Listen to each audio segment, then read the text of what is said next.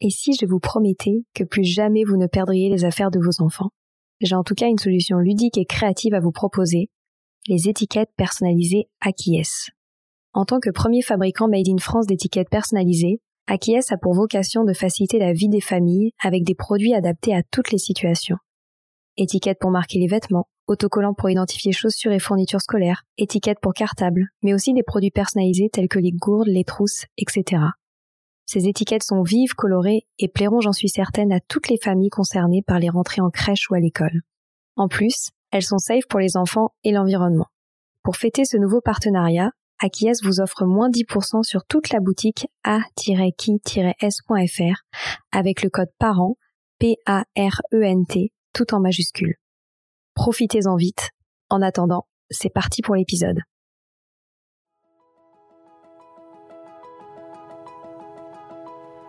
Bonjour à tous, ici Stéphanie Descleb, c'est moi, et Sylvie Descleb pour un nouvel épisode du podcast Les adultes de demain. Les adultes de demain, c'est un échange autour de l'éducation et la parentalité pour éduquer autrement.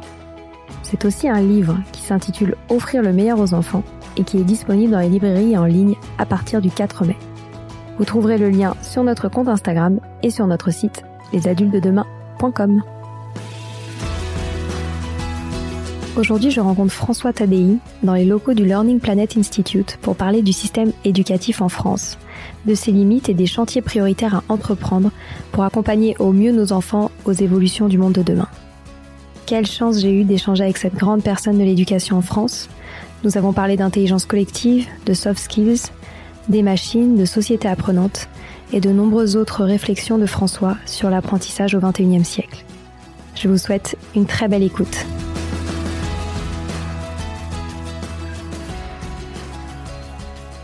Bonjour François. Bonjour. Merci de m'inviter aujourd'hui au sein du Learning Planet Institute, un centre de recherche euh, qui se positionne, je cite, comme un acteur majeur de la société apprenante.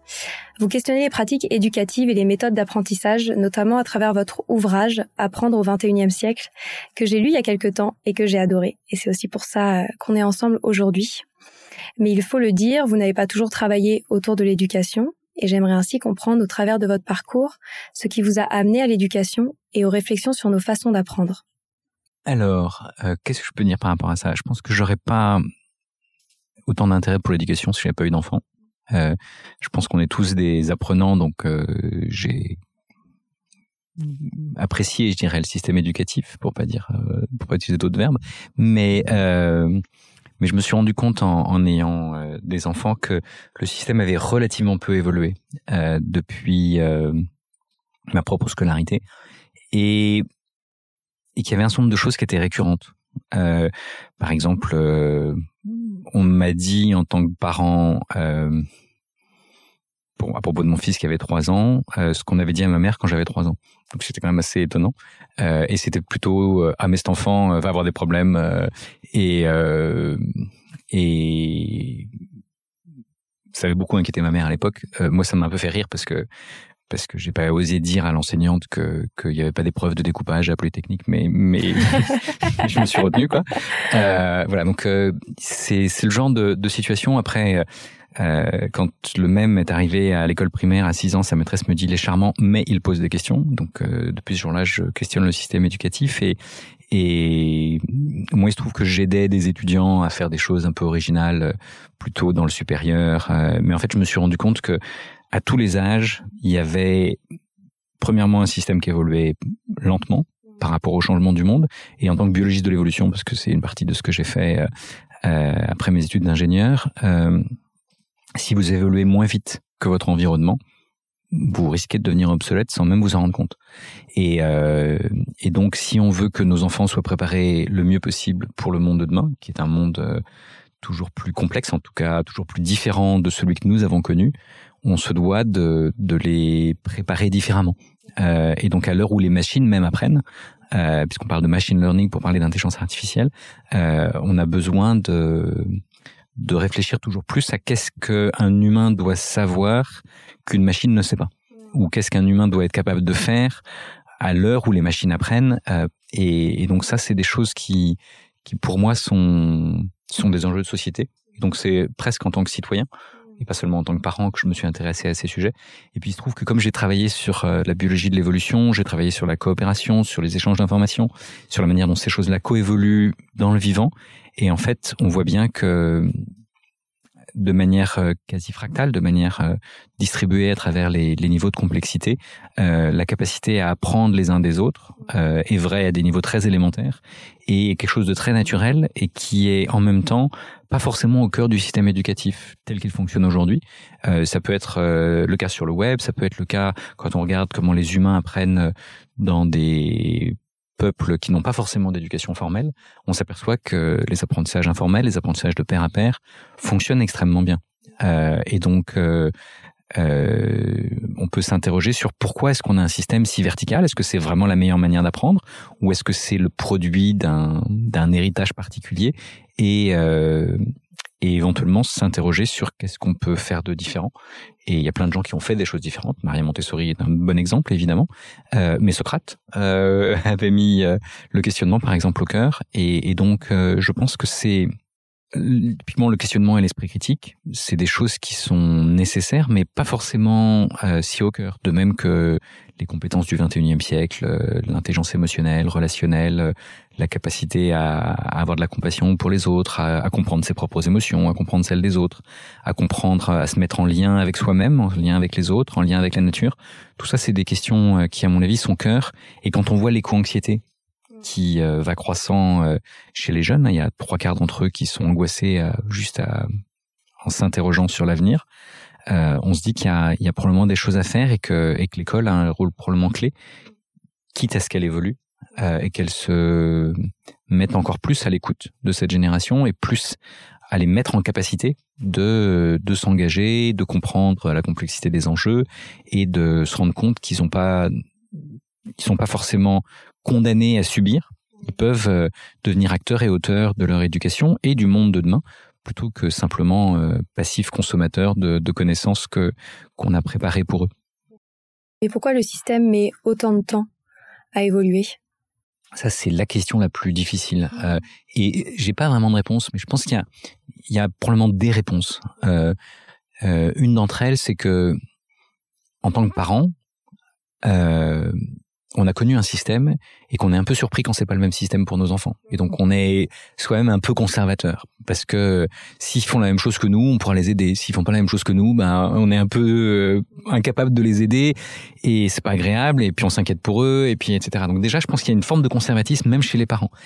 Euh, après, il peut y avoir une forme de syndrome de Stockholm. Euh, je ne sais pas si vous connaissez ce syndrome, mais, mais des gens qui ont subi un système peuvent euh, y adhérer. Donc ça, je pense que ça, contribue. Et je pense que chez les décideurs ou chez tous ceux qui ont réussi dans le système éducatif, il y a, si ce système éducatif a dit que vous étiez le meilleur, ben vous avez du mal à le critiquer parce que ça remettrait en cause votre statut. et donc, en fait, il y a plein de gens qui, pour des raisons différentes, ont intérêt à ce que le système ne change pas beaucoup. Euh, et puis en plus, le système est super vertical et il est organisé pour être conservateur. Euh, et, par exemple, il n'investit pas dans sa propre R&D. Euh, il investit même pas dans la formation continue des enseignants. Euh, il investit pas dans le benchmark international. Dans euh, et donc euh, n'importe quel autre ministère, santé, défense, agriculture, a des organismes de recherche, est ouvert à l'international pour pour se réinventer en permanence.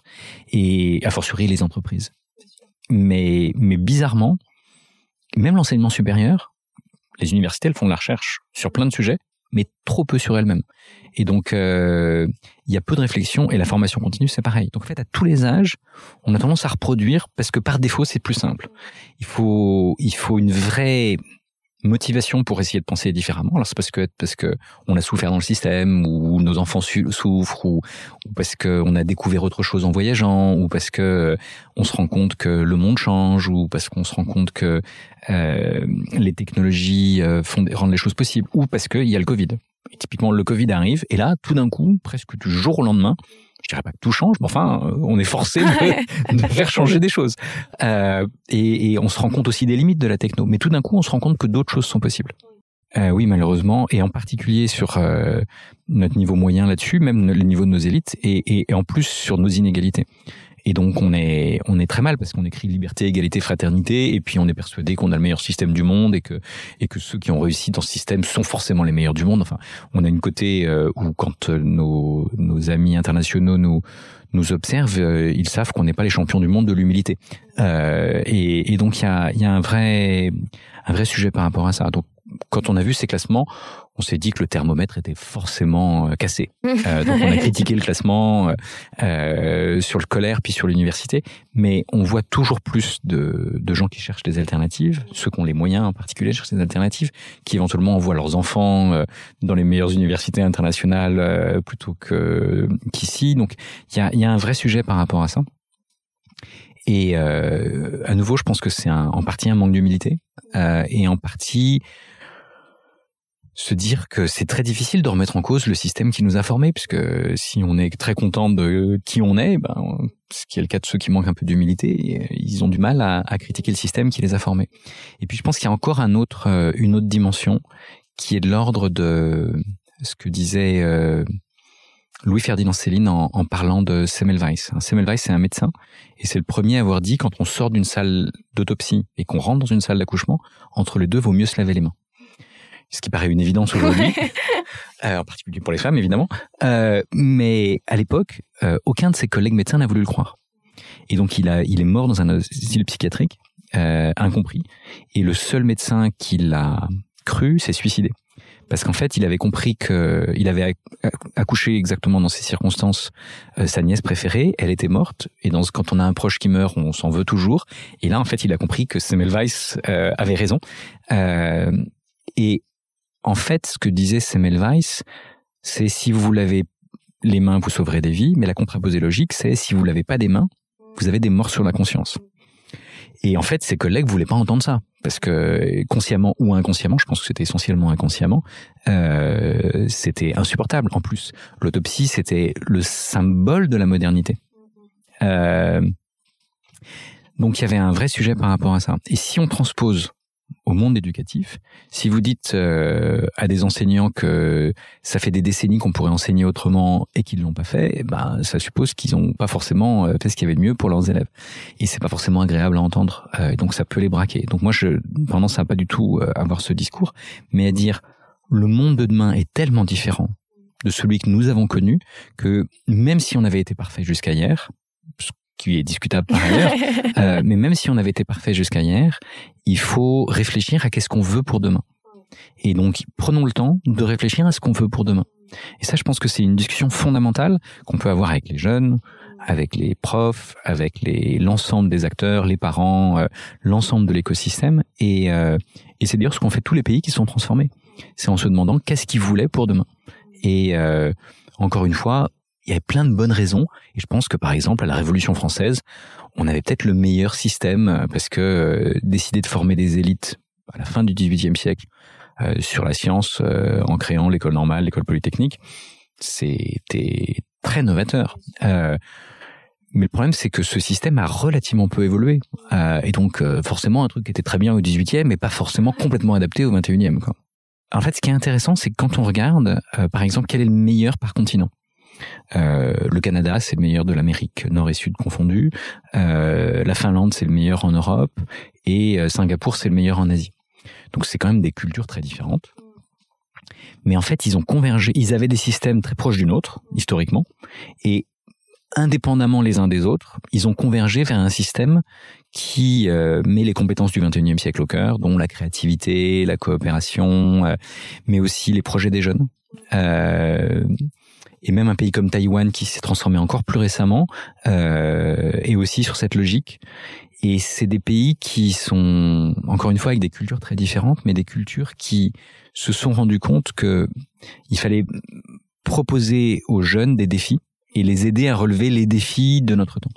Euh, qui peuvent être des défis personnels, des défis locaux ou des défis globaux, euh, et, et, faire d'eux euh, pas simplement des gens qui passent des examens, euh, avec plus ou moins de brio, et en l'occurrence, quand on les teste au niveau international, c'est avec brio, mais que euh, on pouvait les, les, aider.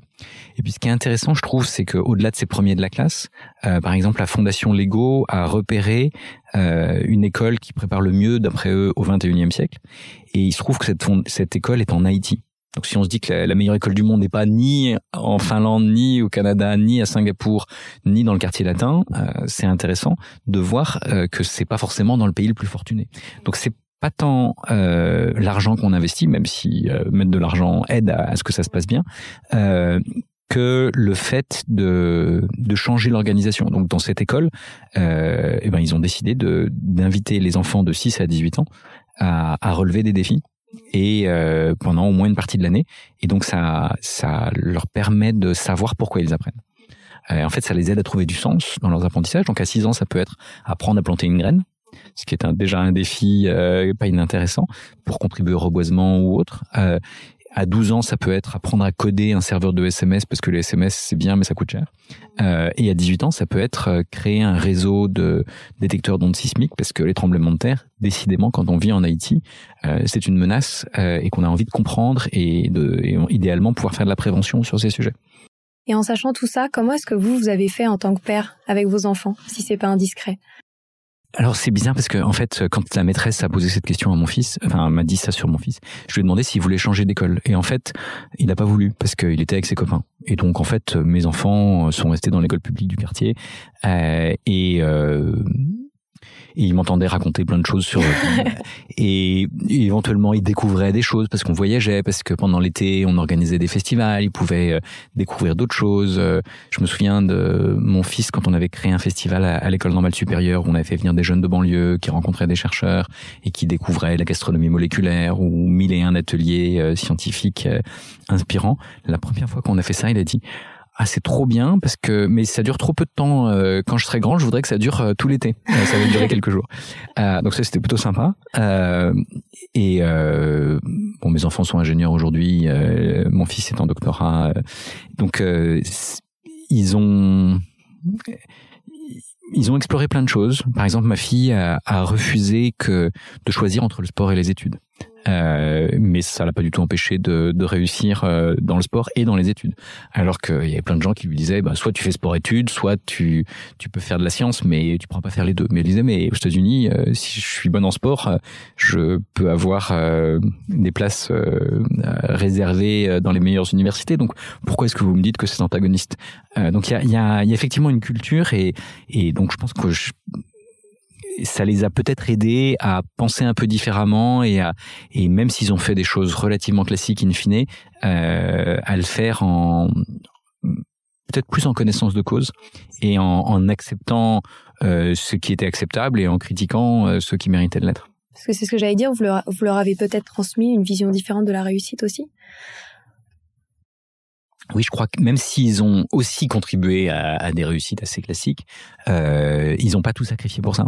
Par exemple, mon fils, quand il était en prépa, m'a dit, enfin, on avait, il avait invité ses copains pour son anniversaire. Euh, et, et, on était là, et, et, il leur a dit que c'était la meilleure année de sa vie. Bah, moi, j'aurais pas dit que mon année de prépa était la meilleure année de ma vie. Donc, donc, il avait su ne pas tout sacrifier à sa prépa, par exemple. Euh, et, euh, et, donc ça, je pense que c'est des choses importantes. Euh, trouver son équilibre. Euh, et c'est pas moi qui les ai poussés à faire euh, ces écoles, mais c'est quelque part la, le collectif auquel ils appartenaient et à la fois ils, ils jouaient les règles du jeu de ce collectif et en même temps ils le faisaient avec peut-être un, un, pas de décalage qui les aidait à savoir euh, pourquoi ils le faisaient. Ils se sentaient pas nécessairement obligés de le faire juste parce que euh, il fallait le faire. Quoi.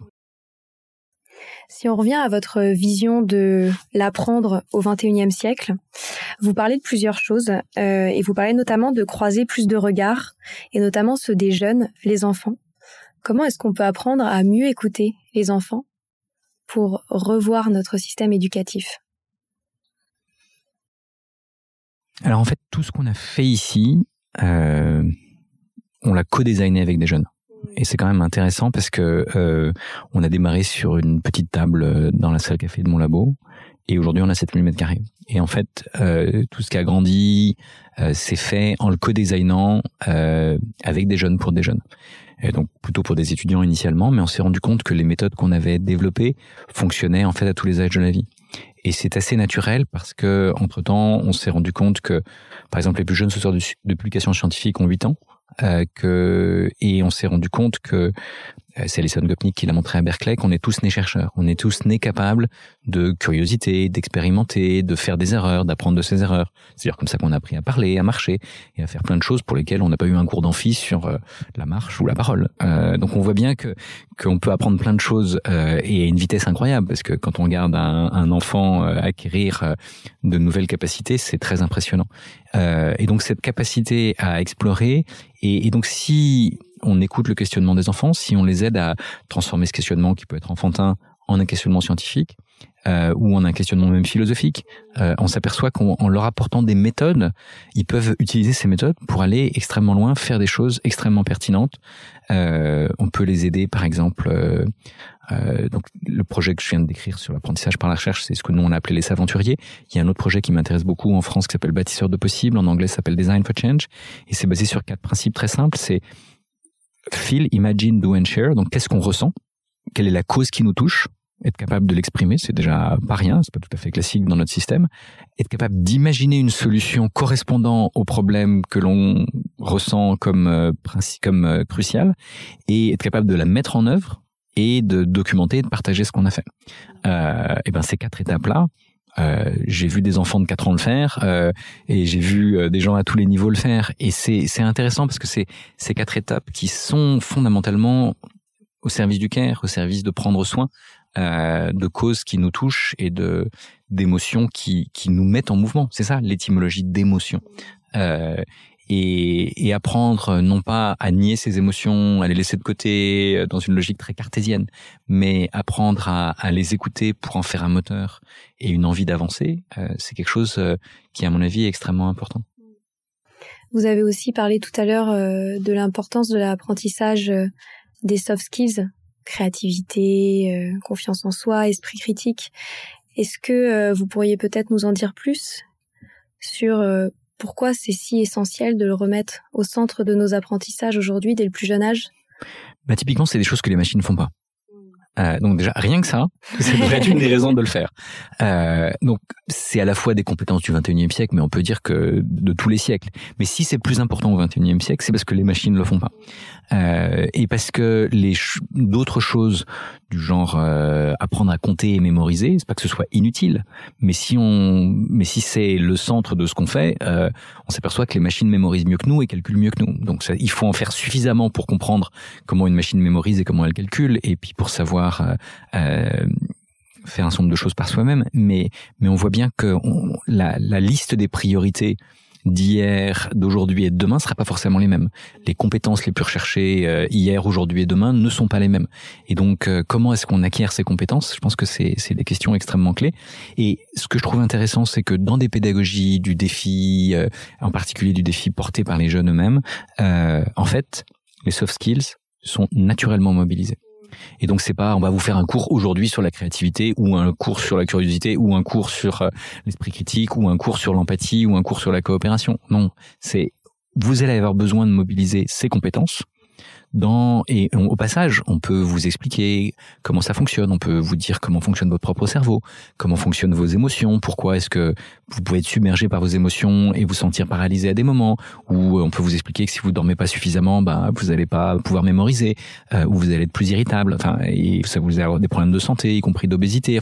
On peut les aider à comprendre en fait qui nous sommes, qui sont-ils, euh, et on peut les aider à comprendre d'où on vient et d'où on vient euh, depuis le Big Bang euh, jusqu'à aujourd'hui. Il y a une longue histoire, mais euh, je dirais toutes les civilisations ont eu leurs mythes fondateurs.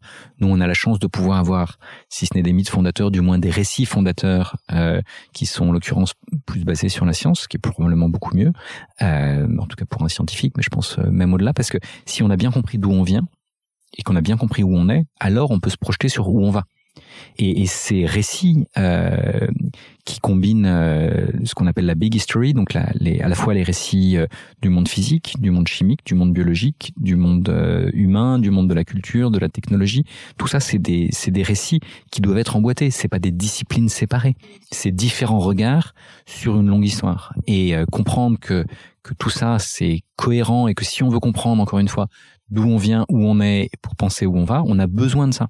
parce qu'on a besoin de comprendre la trajectoire sur laquelle on est si on veut pouvoir euh, Et si par exemple on pense qu'on va dans le mur, ce qui est toujours plus le cas euh, sur le changement climatique, eh ben si on comprend d'où ça vient, on a peut-être plus de chances de pouvoir influencer la trajectoire. Et vous parlez aussi de l'importance de l'intelligence collective. J'aimerais bien que vous réexpliquiez euh, ce terme et comment il peut se transparaître dans l'éducation qu'on offre à nos enfants. Alors l'intelligence collective, elle a beaucoup de manifestations, mais assez fondamentalement, par exemple en science, on dit que pour voir loin, il faut avoir gravi des épaules de géants. Euh, et donc on voit bien que, et ça Newton le disait, Pascal le disait, euh, tous les chercheurs euh, qui ont un minimum d'humilité le, disent, et, forcément, aucun d'entre nous n'est capable de faire plein de choses tout seul. Mais c'est en, Afrique, on dit il faut un village pour élever un enfant, mais à l'inverse, l'enfant qui a été élevé par un village entier à cette philosophie de type Ubuntu, qui est une philosophie de je suis parce que nous sommes, parce que vous m'avez aidé. Euh, et donc, à mon tour, je peux contribuer. Donc, le, le collectif, c'est un des aspects essentiels de l'humanité. Euh, c'est notre capacité à faire ensemble qui fait la différence. On n'est pas beaucoup plus fort euh, que n'importe quel autre primate. Euh, on est moins agile de, de, plein de manières, mais par contre, on est capable, par le langage, par la culture, de, de nous associer pour faire des choses euh, qui vont, euh, qui sont sans précédent dans, dans l'histoire du vivant. Donc ça, c'est quelque chose de très important. Et cette intelligence collective, elle a plein d'incarnations. Euh, par exemple, Wikipédia, c'est typiquement un produit de l'intelligence collective. Euh, mais la première encyclopédie de Don Lambert, c'était déjà une preuve d'intelligence collective, euh, comme euh, l'ensemble des connaissances qui ont été accumulées euh, depuis des siècles. La question, c'est comment est-ce qu'on bénéficie de cette intelligence collective et comment on peut y contribuer. Donc, si vous prenez par exemple l'encyclopédie pour enfants qui s'appelle Wikidia, qui est le pendant pour enfants de Wikipédia, même si je trouve que Wikipédia devrait lui rendre plus hommage et lui donner plus de visibilité. Euh, ce qui est encore un autre sujet, euh, eh bien apprendre à l'utiliser. Donc ma, moi je me souviens de ma, ma fille à 7 ans être fascinée par les baleines et les dauphins. Donc on était à la bibliothèque euh, du coin, elle avait lu euh, tout ce qu'elle avait trouvé et puis elle voulait en savoir plus. Donc on est allé sur le web pour essayer de chercher euh, ensemble des choses. Elle a découvert Wikidia, elle a lu et elle me dit mais il y a une erreur. Et je lui dis ah bon? Et elle me dit bah oui j'ai lu dans un livre euh, quelque chose qui est contradictoire avec ce qu'il y a écrit là sur euh, l'alimentation des, des, baleines. Et je lui dis bah si tu veux tu peux éditer la page. Et donc qu'à 7 ans on comprenne qu'on peut contribuer à cette forme d'intelligence collective qu'est une encyclopédie collaborative, je pense que c'est extrêmement important. Donc elle en a bénéficié parce qu'elle a appris des choses. Euh, et puis l'année d'après, elle a créé sa page sur les orques euh, et euh, c'est trop sympa. Euh, et donc, je pense qu'il y, y, a une capacité euh, des jeunes à, à, très vite s'approprier ces outils et à se rendre compte qu'ils peuvent être, euh, encore une fois, acteurs et auteurs de leurs propres apprentissages et même de cette intelligence collective. Vous avez des exemples d'écoles où justement cette application de l'intelligence collective est particulièrement forte et particulièrement inspirante pour nos systèmes ben, disons qu'il y, y, a plein d'endroits, mais par exemple Taïwan, que je cite trop vite tout à l'heure, euh, est un pays intéressant parce qu'ils invitent les, les, jeunes à se mettre en mode défi. Et euh, par exemple, euh, ils sont intéressés au défi de la pollution, parce que c'est un vrai problème dans plein d'endroits. Euh, et chez nous, il y a plein de morts, et, chez eux aussi. Et en fait, ils se sont demandé, est-ce que la pollution, d'où elle vient? Est-ce qu'elle vient de Chine populaire? Est-ce qu'elle vient de l'usine d'à côté? Est-ce qu'elle vient des voitures? Est-ce qu'elle vient de la ville encore plus loin, etc. Et en fait, ils ont, à propos d'intelligence collective, ils ont créé des capteurs. Euh, ils ont utilisé des capteurs et ils ont fait un réseau de capteurs. Et ils ont travaillé avec l'équivalent du Météo France euh, taïwanais et de l'équivalent de l'INRIA euh, du centre de calcul. Et ils ont modélisé les flux d'air et les flux de pollution pour répondre à la question d'où vient la pollution. Mais ils auraient pas pu le faire seuls parce qu'avec un seul capteur on peut pas modéliser tout ça. Et ils auraient pas pu le faire sans des adultes qui ont contribué mais les adultes auraient pas pu le faire sans leur capacité à créer ce réseau de capteurs et, et à avoir des données venant d'un peu partout. Et donc ils ont contribué à un projet de recherche participative que je trouve hyper intéressant et qui les a impliqués dans, dans, des formes d'intelligence collective euh, où ils peuvent, euh, encore une fois, utiliser la science, l'esprit critique, les technologies pour répondre à une question qui les touche, en l'occurrence, euh, pourquoi est-ce qu'on a de l'air pollué autour de nous? Si on dézoome un peu sur les enfants et qu'on pense à, notre société, vous, vous prenez une société apprenante. J'aimerais bien que vous expliquiez ce thème et pourquoi c'est essentiel qu'on s'inscrive aujourd'hui dans une société apprenante. donc on a dit qu'on était apprenant tout au long de la vie. À tous les âges, on peut apprendre. Euh, on a tous appris à faire face au Covid d'une manière ou d'une autre. On a tous appris euh, à, faire plein de choses pour s'adapter à nos métiers qui changent, à nos vies qui changent, etc. Euh, donc ça, on on apprend à tous les âges comme des individus, mais aussi en tant qu'organisation, en tant que collectif. Et donc, par exemple, quand on a appris, je sais pas moi, à communiquer en utilisant des logiciels de visioconférence, euh, on l'a appris collectivement, ne serait-ce que pouvoir communiquer avec ses proches ou, ou avec euh, d'autres euh, pour faire ensemble des choses qu'on pouvait plus faire en face à face. Donc, on a tous appris à, à faire face, individuellement et collectivement. Et en fait, euh, donc les collectifs apprenants, c'est des, des, collectifs où les individus apprennent, mais le collectif fonctionne différemment parce qu'il utilise une nouvelle méthode, une nouvelle technologie. Euh, et, euh, et si on développe en plus la réflexivité, donc ce qu'on sait, c'est vrai des individus, c'est aussi vrai des collectifs et des organisations. Euh, la meilleure manière d'apprendre à apprendre, c'est d'être réflexif sur ses apprentissages et donc de prendre conscience de comment fonctionne son cerveau, de comment fonctionnent les outils, de comment fonctionne notre organisation. Est-ce qu'on pourrait euh, faire différemment? Est-ce qu'on peut célébrer ce qu'on a déjà su faire? Euh, Mais on pourrait aussi euh, se demander qu'est-ce qu'on voudrait faire de différent.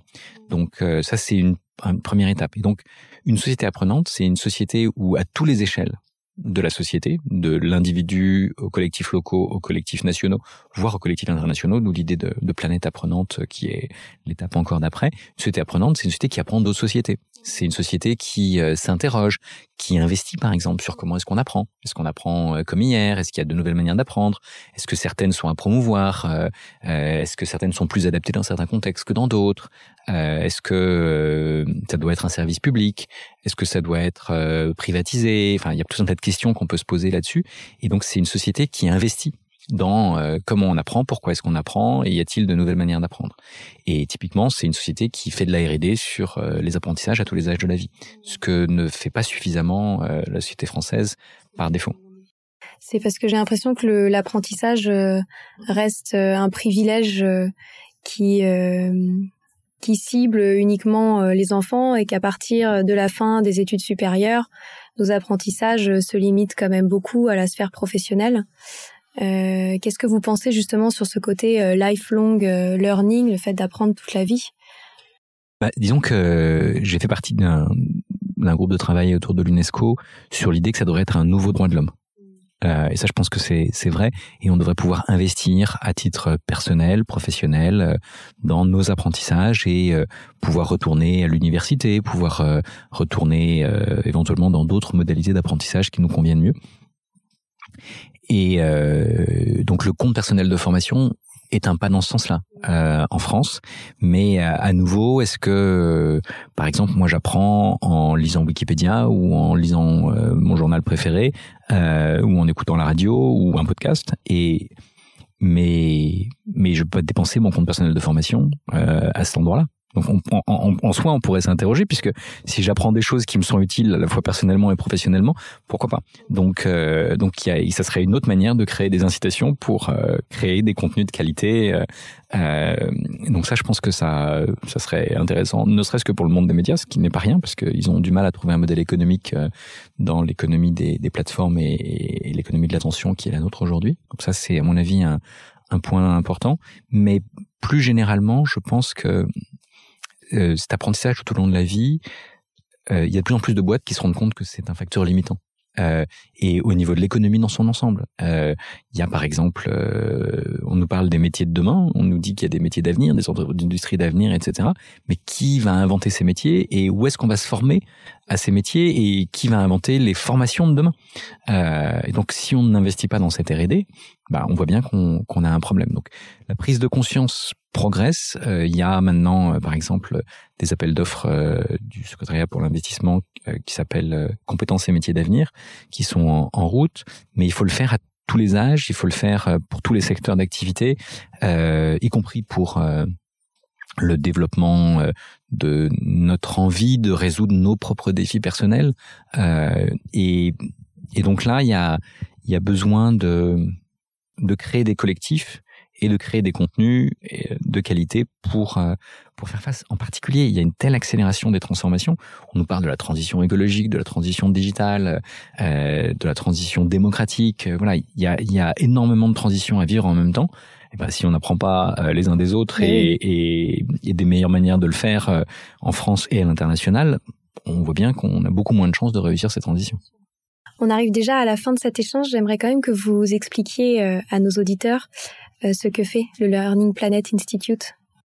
Alors, ce que nous faisons, c'est que, en fait, notre mission, c'est d'aider les individus et les collectifs à relever les défis de notre temps.